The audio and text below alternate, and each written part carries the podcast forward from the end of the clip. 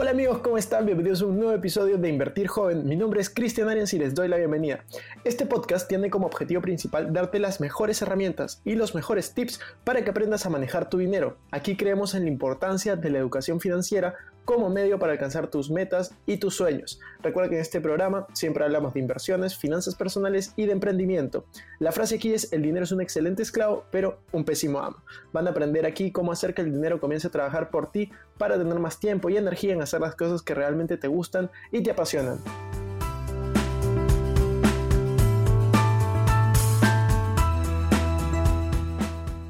El día de hoy tenemos a un gran invitado, un invitado de lujo y un gran amigo de la empresa y del programa. Tenemos a nada más y nada menos que a Cristian Arens. Cristian es un emprendedor, es un inversionista y es el fundador de la plataforma de educación financiera Invertir Joven. También, entre sus principales logros, tiene más de 30.000 suscriptores en YouTube, es creador de cursos online y también su podcast está entre los top 4 de negocios y tecnología en Spotify, con más de 5.000 oyentes. Por último, es el autor del libro Código Dinero, 4 pasos para hacer que el dinero trabaje por ti. Más adelante nos estará contando un poco más de todo lo que llevó a cabo hacer este libro. En lo personal, Cristian es un gran amigo mío de la universidad y somos socios en diferentes proyectos. Así que sin más, te doy la bienvenida, Cristian. Hola Diego, muchas gracias por la invitación. Como tú lo dijiste, nos conocemos hace ya bastantes años y es un placer poder estar contigo inaugurando el podcast de Explora. Ustedes me han estado apoyando durante los últimos meses y creo que ha sido todo un éxito. En este momento estamos número 4. En la categoría de negocios y tecnología en el Perú, y eso no se hubiera podido lograr si no fuera por ustedes que fueron los de la idea de crear este podcast. Así que muchas gracias por la invitación. No, gracias a ti, Cristian, por estar aquí. Como comentaba al inicio, la idea de este podcast es conocer la historia de todos aquellos creadores de contenido que han tenido éxito o están en el camino hacia el éxito.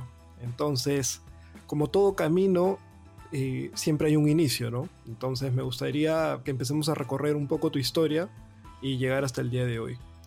Entonces, ¿qué te parece si nos cuentas desde qué edad empezaste a interesarte por las finanzas y los negocios? Bueno, yo empecé a interesarme más que nada por los negocios y específicamente por el dinero, ¿no? Yo vengo de una familia de clase media. A mí nunca me ha faltado comida en la mesa, nunca me han faltado estudios, he tenido mucha suerte con eso, pero tampoco es que me haya sobrado demasiadas cosas. No es como que yo les pedía a mis papás que me compren, no sé, el Play de última generación para poder jugar, me refiero al PlayStation, las consolas de videojuegos, y me lo compraran. No funcionaba así. Me decían: tú puedes ahorrar, tú puedes comprártelo. Entonces yo desde que era pequeño, desde que tenía 12, 13, 14 años, desde que tengo memoria en realidad, me ha gustado comprar y vender cosas. Fue así cuando yo estaba en el colegio. Yo tenía 13, 14 años, hacíamos un viaje anual a alguna provincia dentro de Perú, y dentro de esos viajes yo lo que hacía era compraba bastantes cosas y las vendía, ¿no? Comenzaba a venderlas a un poco más del precio, o sea, las compraba y luego cuando estábamos en el bus de regreso, en el avión, las vendía. Entonces en ese momento generaba como unos primeros ingresos. En realidad creo que eso fue cuando era más joven, cuando tenía 9, 10, 11 años probablemente, y luego cuando ya tenía 13, 14, 15, 16, comencé a comprar entradas para fiestas, las vendía.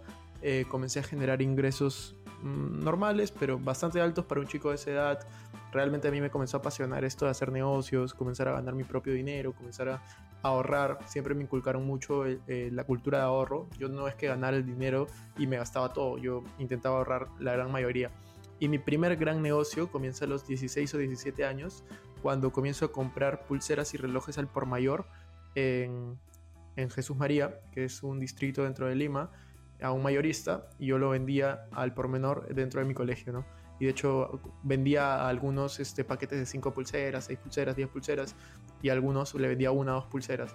Fue unos meses después donde un amigo me enseñó a importar desde China, y yo a los 17 años comienzo a importar desde China lo mismo que yo compraba, pero esta vez en vez de costarme, por ejemplo, $1 cada una, y yo las vendía a $5, me comenzaron a costar 20 céntimos de dólar, o sea, 5 veces menos, y yo las seguía vendiendo a, no sé, 3, 4, $5. Entonces tenía un margen enorme, comencé a hacer bastantes ingresos.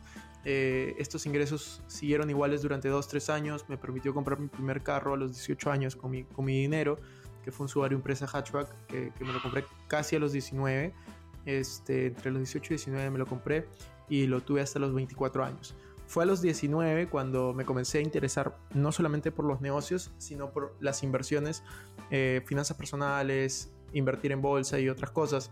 Cuando fui a una conferencia, gracias a la universidad en la que yo estaba, hicieron una convocatoria que teníamos que mandar un ensayo y los que ganaban iban a poder pagarse el viaje y pagar todo, o sea, cada uno se lo pagaba para ir a Estados Unidos y conocer a Warren Buffett, que es el tercer hombre más rico del mundo, el mejor inversionista de la historia.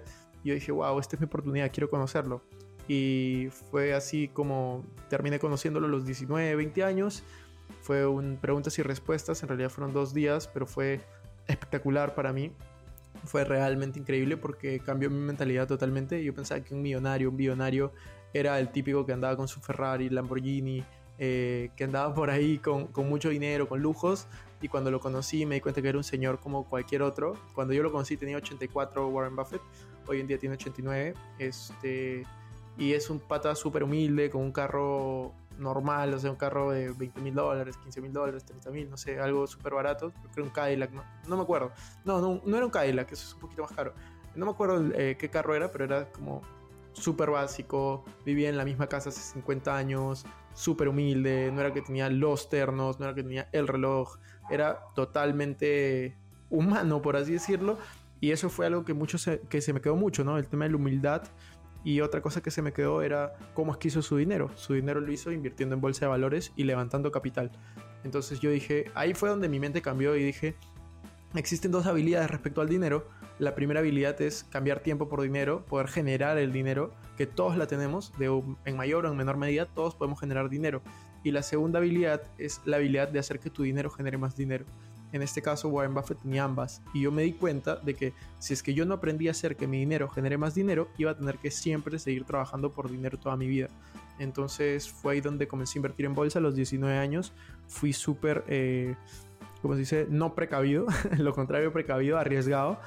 Comencé a invertir en bolsa sin ninguna guía, porque el preguntas y respuestas con Warren Buffett no te decía cómo invertir en bolsa. Yo no tenía idea cómo invertir en bolsa, pero igual comencé. Tuve muchos errores al comienzo y luego me comenzó a ir mejor. De hecho, en mis 2 primeros años tuve como suerte de principiante, por así decirlo. Gané bastante dinero, buena rentabilidad. Y he seguido invirtiendo en bolsa hasta hoy en día, ¿no? Que hemos lanzado un curso de cómo invertir en bolsa de valores paso a paso. Yo siempre comparto mis experiencias a través de YouTube. Y cómo es que comienzo y después siguen diferentes emprendimientos para seguir esta línea de tiempo. El principal emprendimiento que yo sigo en ese momento es hacer redes de mercadeo, industria a la cual recomiendo. Para mí es una escuela de negocios, sirve muchísimo para hablar en público, liderazgo. Comencé a generar ingresos ahí, justo un momento en el que las importaciones de China, lo que yo traía, pasó de moda. La empresa la cerré y comencé a hacer redes de mercado y me fue muy bien. En todo este trayecto, entre mis 17 y mis 23, tuve muchos otros emprendimientos, los cuales cerraron, ¿no? Como intenté lanzar 2 o 3 marcas de ropa, intenté sacar una productora de eventos, intenté sacar una plataforma de e-learning. Todo de eso fracasó, pero yo hoy les estoy contando como la parte positiva de la historia, por así decirlo, pero para que sepan que no todo es positivo en la vida, ¿no? Porque siempre cuando cuentas la historia es como lo bonito, pero no es así. O sea, siempre hay que persistir y hay que seguir sobre tus sueños.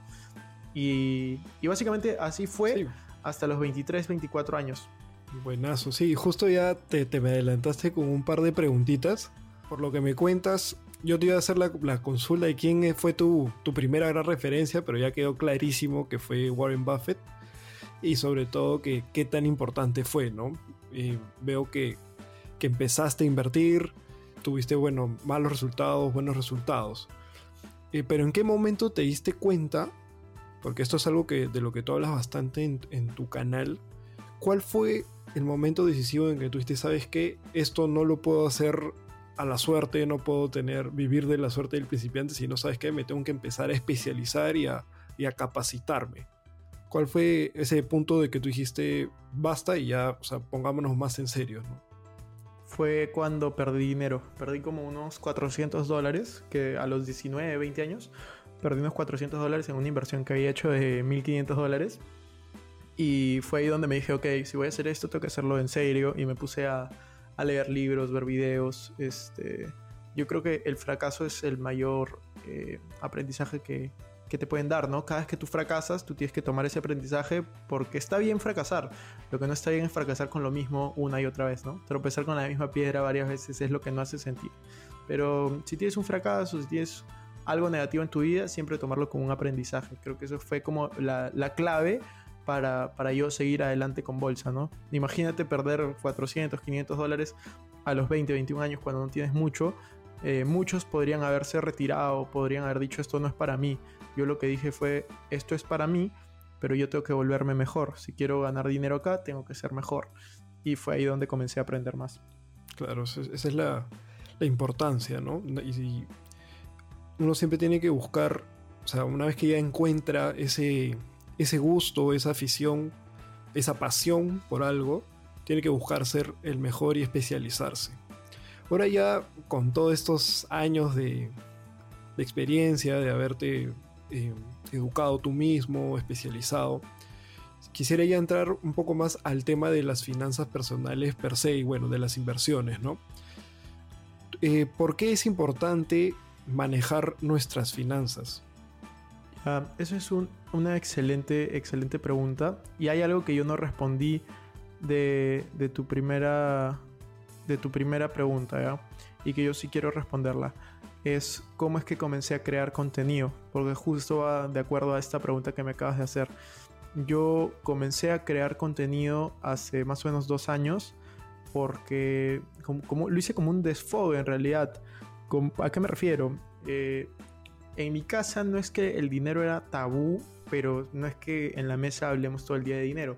Y yo sentía que a mí me pasaba que yo quería hablar, por ejemplo, de inversiones. Yo quería hablar de finanzas personales. Yo quería hablar de emprendimiento y no encontraba con quién podía hablar. O sea, me pasaba de que en mi familia mis 2 papás trabajan para... Bueno, mis padres trabajan para empresas. No tengo como un ejemplo de emprendimiento cercano en casa. Y yo siempre he querido hablar de emprendimiento, he querido hablar de finanzas personales, he querido hablar de inversiones, y yo siento que así como me pasaba a mí, podía ser este tema tabú para otras personas, ¿no? Imagínate estar en la mesa con tus padres, Diego, y preguntarle a tus papás, ¿no? Oye, ¿cuánto dinero ganas? ¿Y cuánto dinero ahorras? Sí. ¿Y en qué inviertes? Es como, la gente te va a mirar raro, porque la tradición, sí, no es tan común. No es tan común, como mencionas, ¿no? O sea, yo también...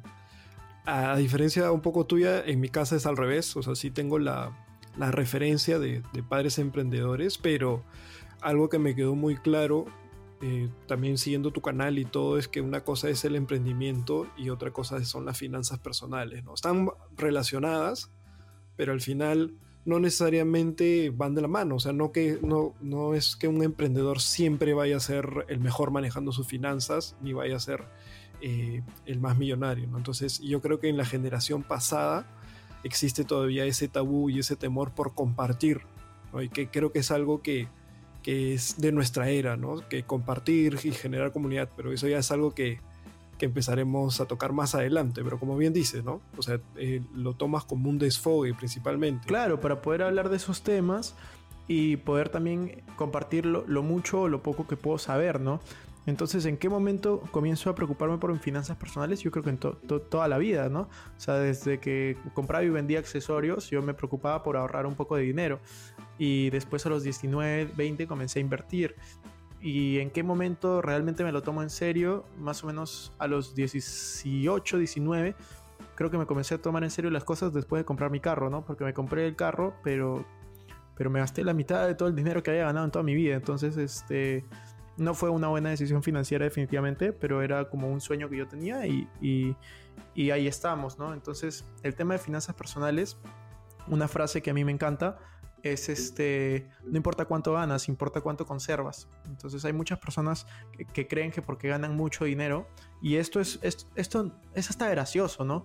Tú vas a preguntarle a un millonario, imagínate, un empresario que ha ganado millones, tú no vas a preguntarle a él necesariamente cómo ahorrar, porque no tiene, y esto es bien importante que lo comprendan todos, no tiene correlación alguna cuánto dinero haces con cuánto dinero puedes ahorrar o invertir. Como yo decía al inicio, son 2 habilidades totalmente distintas. Una es la habilidad que tú tienes para generar dinero, que puedes literalmente ser millonario, y la segunda habilidad es la habilidad para hacer que tu dinero genere más dinero, que puedes también ser muy malo. Tú puedes ser millonario, ganar millones y no mantener ninguno de esos millones, es más, estar en pérdida si es que no tienes esa segunda habilidad y si es que no tienes eso de finanzas personales.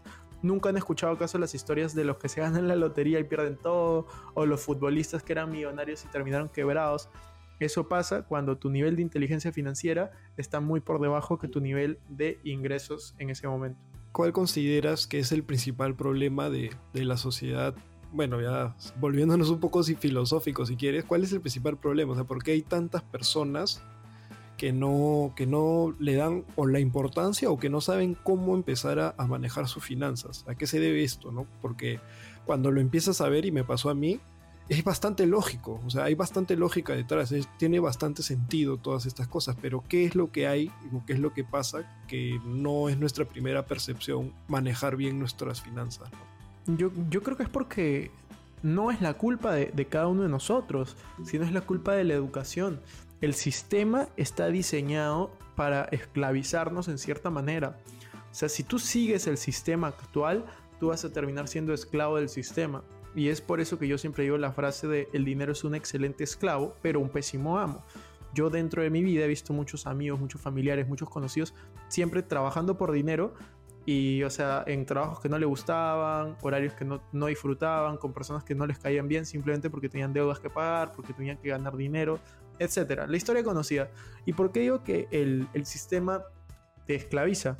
Porque si tú te pones a pensar qué es lo que todo el mundo dice, estudia en el colegio, saca buenas notas, estudia en la universidad, saca buenas notas, encuentra un buen trabajo, tenga una familia, cómprate una casa bonita, un departamento bonito, grande, ten tu auto, y luego jubílate y vive tu jubilación. Ese sistema es esclavizante porque al final está diseñado para que tú siempre termines endeudado. Si tú sigues ese sistema, no inviertes, no ahorras, no sabes lo que es deuda buena, deuda mala, tú vas a terminar siempre trabajando por dinero y nunca vas a saber por qué tu vida terminó así si simplemente seguiste lo que todo el mundo hacía. Entonces eso es por lo cual vemos personas esclavizadas por el dinero, trabajando siempre en cosas que no les gustan ni apasionan, ¿no? Yo no digo que los trabajos sean malos, para nada. Yo tengo uno, me gusta lo que hago. Yo lo que digo es, cada persona, para liberar su máximo potencial, para ser su mejor versión, tiene que trabajar en cosas que realmente les gusten y en cosas que realmente les apasionen. Cosas que no lo vean como un trabajo, sino que lo vean como seguir tus sueños y seguir tus pasiones. Y eso solo lo puedes lograr si es que el dinero no es una preocupación o no es tu preocupación principal. Porque obviamente es fácil decirlo para una persona de seguir tus pasiones si es que no tienes ninguna deuda, no tienes hijos que mantener. Pero imagínate si yo le digo a una persona que tiene, voy a inventar, 40 años, 2 hijos en la universidad, o un hijo en la universidad y el otro en el colegio, digo, sigue tus pasiones. Obviamente no va a poder, porque ya tiene que pagar los gastos de sus hijos. O sea, sí va a poder, pero va a ser un camino mucho más diferente y mucho más largo. O sea, tiene que conseguir un como side hustle, o sea, un trabajo a tiempo parcial o un emprendimiento a tiempo parcial que realmente te guste, hasta que eso pueda solventar tus gastos corrientes, ¿no? Pero esa es otra historia. A lo que quería llegar es, y para ir al punto, es básicamente porque el sistema, la educación formal, tanto colegio como universidad, nunca te ha enseñado a manejar el dinero. Nunca has ido a una clase de cómo manejar tus tarjetas de crédito. Nunca has ido a una clase de cómo dividir tus cuentas, cómo pagarte a ti mismo primero, cómo ahorrar, cómo invertir. No hemos ido a clases de eso. Siempre vamos a clases matemática, lenguaje, arte, educación física. Cosas que realmente te pueden servir para generar dinero. Sí, para generar dinero, pero no para hacer que tu dinero genere más dinero. Claro, y todo este concepto. Y ya entrando al libro, ¿no? Que es, en verdad, yo sí lo he leído en la versión de Kindle, que la pueden encontrar en Amazon. Y también lo he escuchado en la versión de Audible, que también es de Amazon, también lo encuentran ahí. Y es un reflejo de todo el contenido que ya vienes dando, pero ya de manera estratégica, ¿no? Ya plasmado. Entonces, quisiera saber si nos pudieras contar cuál es, para ti son estos pasos, de repente no sin dar todo el contenido obviamente, pero cómo en el libro explicas una lógica, ¿no? Hay una lógica, una secuencia. sea, de repente contarnos un poquito de esta lógica y esta secuencia para poder llegar a ese punto en el que el dinero trabaje por nosotros. Sí, de hecho, el libro para mí fue, bueno, es un sueño hecho realidad. Ha sido mi primer libro. Yo tenía hace muchos años la meta de publicar un libro antes de los 25 años. No lo logré, lo publiqué a los 25 años y 6 meses más o menos. pero igual estoy feliz por haberlo hecho. El libro claro, se llama... Es un gran logro. Sí, es un gran logro para mí. Yo siempre lo digo, ¿no? A mí me gusta hablar de dinero, me gusta hablar de finanzas personales, inversiones, emprendimiento, y yo creo que el libro es una forma más de comunicar el mismo mensaje de manera estructurada, de manera didáctica, sí, pero es una forma más, ¿no? En el libro yo lo que hablo es, yo comienzo con una introducción haciendo el símil de cómo es que tú tienes una relación con el dinero y qué etapas existen en una relación con el dinero, ¿no? Que son 4 etapas, que son las que quiero comentar. Y luego en el libro hablo de 4 pasos, que es parte del título, 4 pasos para hacer que tu dinero trabaje por ti. O sea, 4 pasos para poder llevar esa relación a lo mejor posible, ¿no? La relación inicia en 4 etapas. Entonces, la primera etapa, y esto le puede sonar conocido a muchos de los que escuchen este podcast, es la parte donde tú pones todo el esfuerzo en la relación.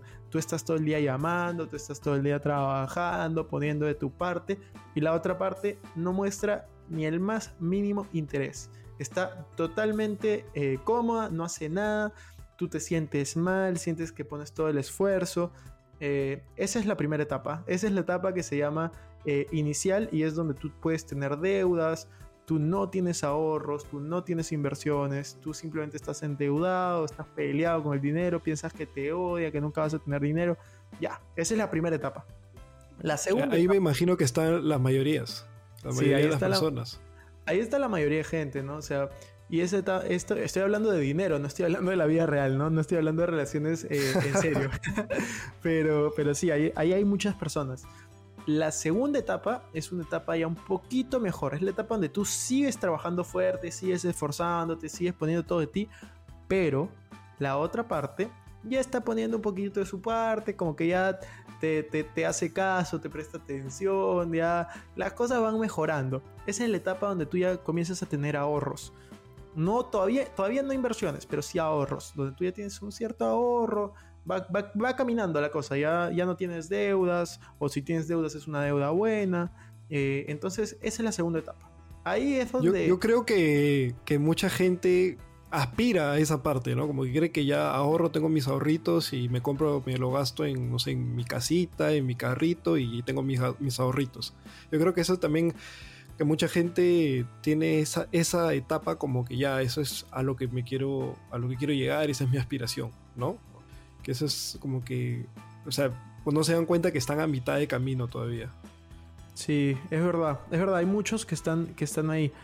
Entonces, para comentarte de que muchas personas que yo conozco ya se sienten realizados, ¿no? Cuando están en esa segunda etapa, ya dicen, ya tengo ahorros, no tengo deudas, voy a vivir de mis ahorros toda la vida, ¿no? Y está la frase de, claro, el dinero estancado apesta, ¿no? Los ahorradores son perdedores. Y ahora les voy a contar por qué. Entonces, viene la tercera etapa. La tercera etapa es para mí una de las más bonitas. Es la etapa donde tú sigues trabajando, tal vez ya no tan fuerte, pero sigues trabajando, sigues esforzándote, pero la otra parte está trabajando igual que tú. Está enfocada, es una relación estable, ya puedes ir pensando en matrimonio, en tener hijos, en crecer la familia, etcétera, etcétera. Esa es la etapa ya de como enamoramiento, por así decirlo, donde se sienten ya increíble. Esa es la etapa donde tú ya tienes ahorros, ya tienes inversiones, entonces ya tienes ingresos no solamente por tus ahorros, sino también por tus inversiones. Ya esa etapa es, puedes considerarlo un matrimonio feliz, si quieres llamarlo. Y la cuarta etapa, y la última, es una etapa que para muchos no existe. O sea, esta etapa que yo les voy a comentar no existe, o sea, no hay posibilidad de llegar a esta etapa, y para otros es una realidad, es lo que viven en su día a día. Esta es la etapa en la cual tú ya no haces nada, tú ya no haces nada en la relación o haces muy poco, y la otra parte es la que hace absolutamente todo por ti.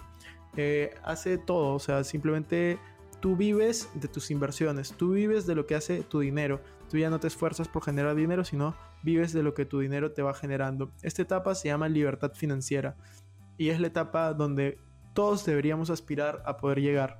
Entonces, básicamente el libro trata de eso, de cómo es que tú puedes mejorar tu relación con el dinero, llegar a esta cuarta etapa, y lo divido en 4 pasos, ¿no? Entonces estos 4 pasos van justamente de acorde a cada una de estas etapas de la relación que te estaba comentando. Sí, o sea, y cuando uno recorre el libro se da cuenta que normalmente nos quedamos, como mencionábamos, a mitad de camino, ¿no? Y que falta dar ese paso más. Y una cosa que sí fomentas bastante en el libro es la educación, ¿no? Pero ya no quiero contar más. Solo quería que nos des una última palabra sobre el libro para pasar al siguiente tema. ¿Qué debería esperar la audiencia del libro? O sea, termino el libro y ¿qué debería esperar y qué los motivas a hacer después de leer ese libro? De hecho, el libro les va a dar toda la información que necesitan para poder empezar. Toda la información que necesitan para poder empezar, para poder hacer que su dinero trabaje para ustedes, para poder mejorar sus hábitos, para poder mejorar su mentalidad respecto al dinero. Yo, en realidad, el libro lo he escrito... Ese es el libro que a mí me hubiera gustado leer cuando yo era más joven, ¿no? Cuando yo recién empezaba. Es un libro escrito a mi manera, totalmente, súper práctico, con ejemplos muy didácticos, y yo creo que va a ayudar a cualquier persona que lo lea a cambiar su mentalidad y por lo tanto cambiar su realidad. Así que yo creo que pueden esperar un gran libro. Tal vez no es el mejor redactado, pero la información que está ahí creo que les va a servir a todos. Y como tú lo mencionabas hace un rato, está en todos los formatos que deseen, ¿no? Está en audiolibro, está en ebook, que es un libro digital, y está también en paperback, disponible para cualquier país excepto Perú, porque en Perú tenemos la distribución exclusiva con una editorial y lo van a poder encontrar en todas las librerías apenas pase la crisis esta de la cuarentena, ¿no? Así que ahí pueden encontrarlo y los invito a que lo vayan a ver. Sí, yo escuché la versión en audio, esperaba que sea tu voz, pero bueno, finalmente es un profesional el que se pone a narrar, pero no, muy bueno y bueno, es como escuchar el audiolibro, es como si estuvieran escuchando un podcast, así que un podcast bastante largo y bastante interesante, pero es el mismo estilo, así que no se lo pierdan. Antes de terminar la entrevista, quería tocar el tema por el cual estamos aquí, ¿no? Que es el tema de generación de contenidos. Antes ya nos mencionabas que tu intención de generar contenido empezó por esta curiosidad y estas ganas de querer hablar de los temas, ¿no? De querer hablar de un tema que recién ahorita se pone medio que de moda, pero que antes era un tabú, ¿no? O sea, todos teníamos que seguir la regla de, ¿sabes qué? El dinero es de cada uno verá cómo hace con su dinero y es problema y ahorra y como ya todo lo que hemos conversado. Pero ahora quisiera ir más a los temas de la dinámica, ¿no? ¿Cómo es que Cristian Arens dice, ¿sabes qué? Hoy día me voy a sentar, voy a coger mi cámara y me voy a grabar, ¿no? Esa foto que hace unas semanas, creo, subiste, que era tu primera foto. ¿Cuándo, o sea, cuál fue ese impulso que dijo, ¿sabes qué? Hoy es el día. Ya, yo te voy a contar algo que nunca he contado, así en exclusiva para la inauguración de tu podcast. Mira, la verdad yo tenía la idea de crear contenido hace años. No sabía de qué, pero yo quería crear contenido de emprendimiento probablemente, porque es lo único que he hecho en toda mi vida, ¿no? Es lo que más me gusta. Y yo me acuerdo claramente que mi primera referencia de creador de contenido surge cuando yo tenía 17, 18 años. Sí, es casi 10 años. Y fue Alejandro del Carpio, que tú bien lo conoces porque lo hemos entrevistado en el podcast, lo hemos entrevistado en YouTube. Alejandro, me acuerdo que cuando él tenía 15, 16 años, crea un canal de YouTube que se llama No te piques TV, donde hacía bromas. Ahora tiene otro canal que es su nombre, Alejandro del Carpio, que habla de carros. Así que un saludo, ojalá nos esté escuchando Alejandro. Pero no, hay que invitarlo, lo invitaremos seguramente. Porque no, tienes que invitarlo ahí de creador de contenido. Y yo lo veo y a mí me gustaba mucho cómo es que él creaba contenido, ¿no? Pero nunca me imaginé, o sea, yo dentro de mi mente estaba el cuestionamiento. Alejandro crea contenido que es muy viral, o sea, es bromas, cosas que todo el mundo comparte, te hace reír. Yo decía, pucha, si yo comienzo a crear contenido de emprendimiento, realmente no sé si alguien me va a ver. Entonces eso fue como cuando yo tenía 17, 18 años y simplemente no lo hice y la idea quedó, pero eso de que quedó en un baúl oculta y que no me volví a acordar de eso en mucho tiempo. Después, cuando yo hacía redes de mercadeo, que eso fue cuando yo tenía 21, 22, yo comienzo a crear videos de capacitación y los pongo en YouTube, pero como videos privados, ¿no? Entonces no era que yo era youtuber ni nada, sino era una necesidad para entrenar a los equipos que yo tenía, no solamente en Lima, sino en provincia y en otros países como España. Entonces yo hacía videos para poder capacitarlos a distancia. Y ahí realmente yo como le comencé a agarrar el gusto, pero luego de eso no tenía necesidad de crear contenido más allá que para mi equipo, ¿no? Entonces lo dejaba ahí cuando tenía 21, 22. A los 23 ya como me picaba el bichito de crear contenido de emprendimiento. Yo decía, ¿por qué no? ¿Por qué no? ¿Por qué no? Y era una idea repetitiva en mi mente, pero mi entorno en ese momento, ahí yo tuve un error, que fue preguntarle a mi entorno, ¿no? ¿Qué opinas si es que comienzo a hacer esto? ¿Qué opinas? Uy, no. Entonces ahí, claro, ahí todos mis amigos y todo mi entorno me decía, pero tú, ¿a quién le has ganado? Pero tú, ¿de qué vas a hablar? O sea, y yo decía, pucha, sí, tienen razón, y me daba roche, ¿no? Porque realmente está eso de la vergüenza del qué dirán. Entonces muchas veces, y esto es bien importante, ¿no? Muchas veces nos importa más el qué dirán que el qué dirás. Entonces yo creo que para mí eso fue clave. Y después de unos meses, en más o menos diciembre o enero del año 2000, enero del 2018, sí, enero del 2018 o diciembre del 2017, no estoy seguro, yo grabo mi primer video. Lo grabo de hecho con un amigo que es audiovisual, vino a mi casa y me ayudó a grabar este primer video. De hecho ese día creo que grabamos 2 o 3 videos, no me acuerdo, y no lo publiqué hasta más o menos, mira, yo lo grabé en diciembre o enero y no lo publiqué hasta marzo o abril de ese año. O sea, yo me demoré 3-4 meses en publicar ese primer video, y el primer video que yo subo a YouTube se llama ¿Cómo ser millonario? Entonces, ya, yo no soy millonario claro. Todavía. Entonces, todos, absolutamente todos mis amigos que llegaron a ver ese video, porque la mayoría no lo vio, y hasta ahora creo que no lo han visto, me decían, oye, pero tú, ¿qué hablas diciendo de cómo ser millonario si es que tú no eres millonario? Entonces, yo creo que con justas razones me decían eso, pero a mí como me avergoncé un poco, y en los siguientes 5 meses, digamos, entre ese marzo, abril hasta junio, julio, solo publiqué 4 videos, ¿no? Que ya eran videos que los había grabado mi amigo. Sí me acuerdo, sí me acuerdo que yo era uno de esos amigos, para que el público sepa. No, mentira. Sí me acuerdo del dinero, es del video del interés compuesto, si no me equivoco. Y sí me acuerdo que yo dije, ya, acá seguro empieza. Y bueno, en ese entonces yo sí pensaba como sus amigos. Decía, pero ¿por qué? Y vi que dejó. Dije, ah, ya bueno, se habrá olvidado. Pero de ahí hizo el regreso, ¿no? Y a ver, cuéntanos cómo fue ese regreso a las canchas. Y qué pasó que Cristian Arians dijo, no me voy a dejar vencer. Bueno, en realidad yo ese año, que fue el 2018... yo lo hice como jugando. O sea, yo en verdad quería ver qué pasaba. Yo en ese momento tenía un poco de tiempo y comencé a publicar. En todo el año creo que había publicado unos 20 videos, ¿ya? Publiqué 4 en la primera mitad y publiqué fácil unos 10 o unos 15 videos en la segunda mitad, pero eran de temas, o sea, ocasionales, ¿no? O sea, ponte, fui a una conferencia, publiqué un video de la conferencia. Publiqué un video, por ejemplo, de mis aprendizajes en la conferencia que fui con Warren Buffett hace unos años antes. Entonces, hacía cosas de mi experiencia, ¿no? Y en realidad no me veía nadie. O sea, si te digo que mi familia me veía, era mentirte. O sea, mi familia no me veía. O sea, un video llegaba, pucha, creo que me demoré en llegar a 100 views, 100 vistas, por lo menos 1 o 2 meses. Fue en verdad, era un tema bien complicado, ¿no? Porque yo no sabía usar la cámara. Hay videos en los que salgo desenfocado.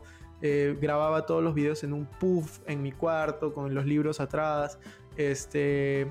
Fue bien rudimentario, pero ¿dónde viene el cambio? Y aquí es bien importante, ¿no? El cambio dentro de mi historia como creador de contenido viene a fin del 2018. Yo a fin del 2018, yo todos los fines de año hago como resoluciones de año nuevo, eso que pongo metas para el siguiente año.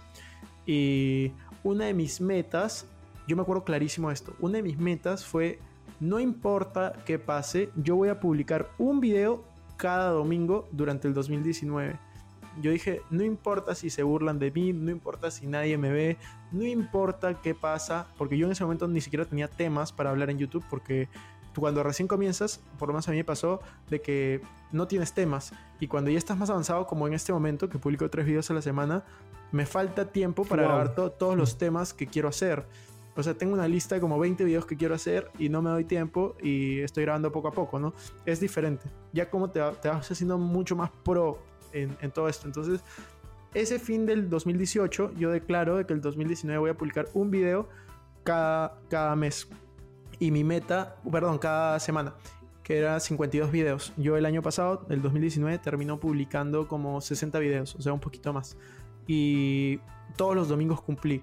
Si ustedes ven, absolutamente todos los domingos, no importa si era mi cumpleaños, si era Navidad, si estaba de viaje, si estaba lo que sea, publicaba un video. De hecho, tuve un viaje de un mes entero en junio del año pasado, que me fui a recorrer Sudamérica, que fui a la Copa América, y yo era tan responsable con mi meta de que me llevé mi laptop al viaje para poder subir los videos. Y obviamente había dejado los videos grabados antes de irme de viaje. Entonces, simplemente me llevé mi laptop para poder subirlo, hacer las transmisiones en vivo. Y mi meta el año 2019, porque sí me puse una meta, era llegar a 10.000 suscriptores. Esa fue mi meta. Yo dije, podré llegar. Y yo cuando me puse esa meta tenía menos de 300 suscriptores. O sea, era una cosa para mí de locos. Ponerme esa meta fue como para mí, no sé, era un sueño. Y al final del 2019... no llegamos a la meta. No llegamos a la meta. Nos quedamos como por... Sí. Sí, ahí estábamos trabajando en los podcasts. Sí, uníamos fuerzas. Sí. Y no llegamos. Nos quedamos como por 2.000 suscriptores o 2.500. No me acuerdo ni siquiera, pero creo que terminamos en 7.500, 8.000. Y yo me acuerdo que dije, pucha, no puede ser. Y dentro de mi mente, como yo leo bastantes libros, estaba, no cambies la meta, cambia la fecha. Y terminamos llegando a los 10.000 suscriptores en finales de enero, mediados de febrero.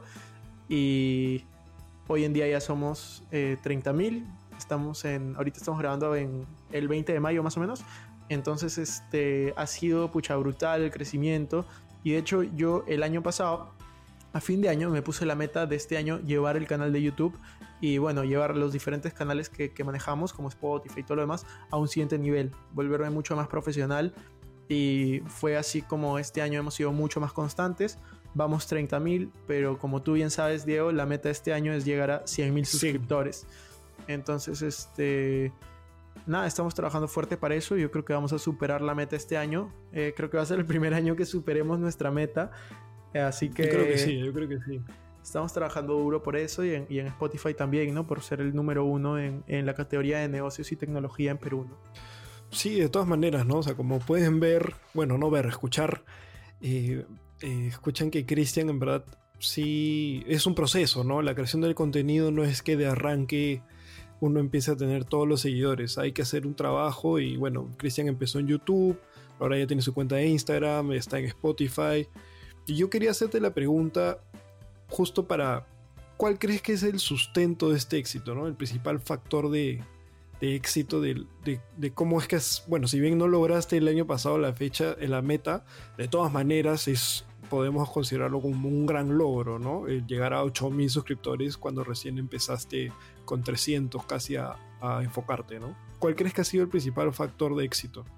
Yo creo que tengo dos factores claves. El primero es la pasión. A mí realmente me encanta, me apasiona lo que hago. O sea, soy una persona hiper feliz hablando de finanzas personales, inversiones, emprendimiento. O sea, me puedo quedar todo el día no solamente hablando de eso, grabando sobre eso, sino yo consumo ese contenido. O sea, tú me puedes mencionar cualquier youtuber de estos temas y yo lo voy a conocer, ya sea en inglés o en español, porque yo estoy apasionado y hasta obsesionado con estos temas. Lo mismo pasa con los libros, o sea, yo leo 50 libros al año y de los 50 libros que leo, por lo menos 30 son de inversiones o finanzas personales. Entonces, número 1, la pasión y número 2, la constancia. Yo soy hiper constante cuando tengo una meta entre los ojos, cuando tengo una meta ya puesta, o sea, no hay nada que me pueda parar, o sea, no hay nada, absolutamente nada que me pueda parar.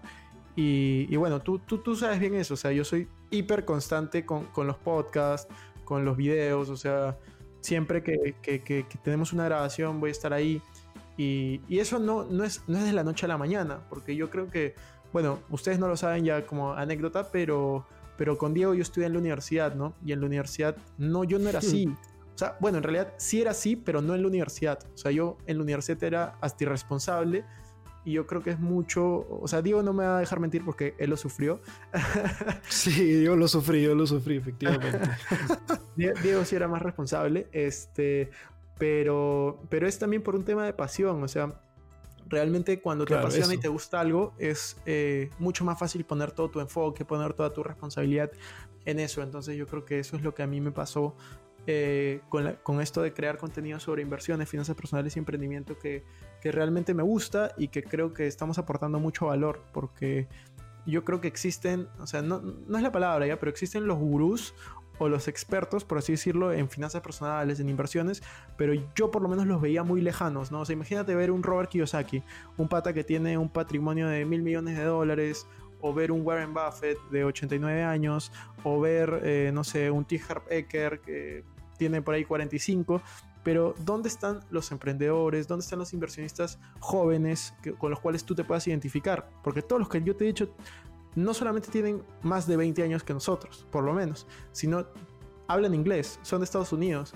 ¿Dónde están los creadores de contenido latinos para inversiones, para finanzas personales, para emprendimiento? Yo creo que hemos encontrado un nicho en el cual obviamente estamos posicionándonos y en el cual estamos añadiendo valor, porque al final lo que buscamos es ayudar a los demás. Estoy creando el contenido que a mí me gustaría poder encontrar, que a mí me gustaría poder ver. Si ustedes ven la edición de mis videos, no es que sean pésimos, pero son básicos, porque yo edito la mayoría de los videos, entonces yo no soy un buen audiovisual, probablemente sea algo que tercericemos después, pero yo me pongo en los zapatos de la otra persona y yo digo, a mí realmente lo que me interesa no es tanto la edición, sino a mí lo que me interesa es la información, que alguien que ya haya pasado por ese lado me cuente su experiencia. Por más de que yo no soy el mejor inversionista en bolsa que existe, yo no soy el mejor emprendedor que existe, pero yo sí me considero un buen inversionista, yo sí me considero un buen emprendedor y creo que podemos enseñar a muchas personas y también seguir aprendiendo en este camino, ¿no? Claro, y yo eso es algo que quiero resaltar ya para ir cerrando la entrevista. Yo no lo has mencionado tanto, pero yo creo que una de las claves también de tu éxito, Cristian, es que desde el inicio, incluso lo van a ver en el libro, es que usas tus propios ejemplos. Yo creo que eso rompe tabúes, ¿no? Como que rompe esquemas, porque la gente, o sea, los gurús antiguos como que te decían, haz esto, haz el otro, pero muy rara vez te decían, yo he hecho esto exactamente. O sea, tú hasta hace unos cuantos videos has publicado inclusive tu portafolio, o sea, has dado bastantes detalles, ¿no? Y yo creo que eso es lo que muchas personas necesitan, porque eso les da confianza. Y dicen, oye, si él puede hacerlo viniendo de aquí, yo por qué no podría hacerlo, ¿no? Entonces yo creo que es un complemento. Antes ya de cerrar la entrevista, ahora sí, quisiera que me des 3 claves, 3 consejos para todas aquellas personas que ya sea que quieran ser youtubers o que quieran hacer su podcast, para el cual nosotros también podemos ayudarlos, pero ¿cuáles han sido esas 3 claves para mantener unos buenos contenidos, ¿no? Si alguien quiere empezar, te dice, Cristian, dame 3 claves. ¿Cuáles son? Para crear contenido. Bueno, la primera clave es encuentra tu pasión. Porque imagínate si yo en vez de hablar de inversiones, emprendimiento, finanzas personales, me pongo a hablar de, no sé, de matemática. O sea, no es que odie la matemática, pero como me aburriría y no sería bueno porque no me apasiona, no me obsesiona. Entonces, número 1, encuentra tu pasión.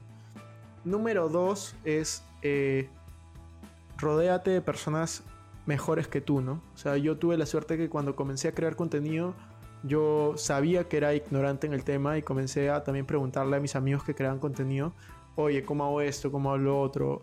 Comencé a leer libros de eso, comencé a escuchar podcasts de eso, comencé a ver videos de youtubers más exitosos que yo. O sea, por ejemplo, yo cuando comencé en YouTube, yo veía mucho el canal también de Pedro Castre, por ejemplo, que ahora hemos hecho, o sea, se ha vuelto amigo mío, hemos hecho muchas colaboraciones juntos, pero es como yo veía el ejemplo que él también hacía, ¿no? En un inicio. Después con Alejandro mismo, yo le decía, oye Alejandro, ¿cómo haces para hacer esto en YouTube? ¿Cómo haces para hacer lo otro? Entonces, número dos es, encuentra mentores o encuentra libros, videos que te ayuden, ¿no? O sea, eso fue para mí clave, sobre todo en la plataforma que tú estás, porque mi plataforma más fuerte en este momento es YouTube, pero es también por el tema que yo hablo, ¿no? O sea, hablar de inversiones, finanzas personales y emprendimiento por Instagram a mí se me hace más complicado, ¿no?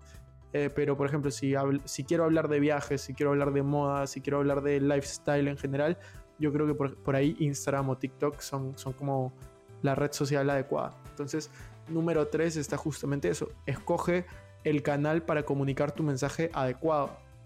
En mi caso, yo creo que los mejores canales son YouTube y podcast, en ese orden. ¿Por qué? Porque el tiempo que consume la gente en estos canales es superior al tiempo que pueden consumir en Instagram. O sea, en Instagram me pueden ver 3.000 personas una historia, pero una historia dura 15 segundos. Y los mensajes que yo quiero dar, el valor que yo quiero aportar, no lo puedo dar tan rápido. No tengo todavía esa habilidad, ¿no? Entonces, yo creo que a través de estas entrevistas, por ejemplo, de 40 minutos, 30 minutos, las personas sí lo escuchan. Y por eso es la importancia también de los podcasts, porque muchas personas pueden elegir su canal de comunicación a través de podcasts. Para hacer entrevistas, para conocer a personas, yo creo que los podcasts es un lugar espectacular para poder hablar de negocios también, para poder hablar de, no sé, de finanzas personales, de dinero, de inversiones en general también. Tienes que ver cuál es tu nicho, ¿no? Para hablar, por ejemplo, de crecimiento personal también. Entonces tienes que ver mucho cuál es tu nicho y dirigirte a través de la plataforma adecuada. Excelente, sí, totalmente de acuerdo con las tres claves, y esperemos que a todos los que estén escuchando este podcast les sirva. Bueno, Cristian, de nuevo agradecerte por acompañarnos aquí. Bueno, tú y yo sí nos seguiremos viendo porque estamos en varias cosas juntos, pero por estos lares, por este podcast, quizás sea hasta una próxima oportunidad. No se olviden que está el libro Código Dinero, 4 pasos para hacer que el dinero trabaje por ti. Lo pueden encontrar en Amazon, en su versión impresa en otros países, fuera de Perú. Lo pueden encontrar en su versión digital y en su versión en audio. No sé si quisieras agregar algo más, Cristian. No, muchas gracias por la invitación y espero que se animen más personas a hacer podcast y te puedan contactar también, porque creo que es una industria que debería seguir creciendo. Listo, muchísimas gracias, Cristian. Hasta la próxima.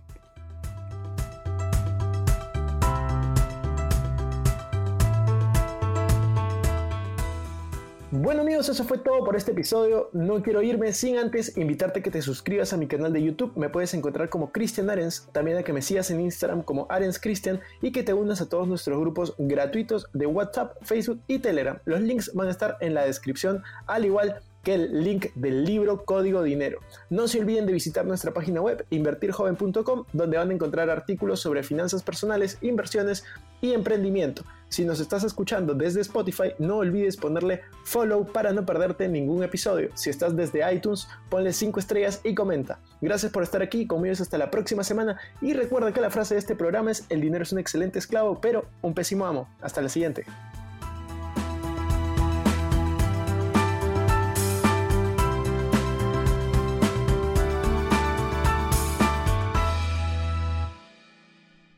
Este es un podcast producido por Explora.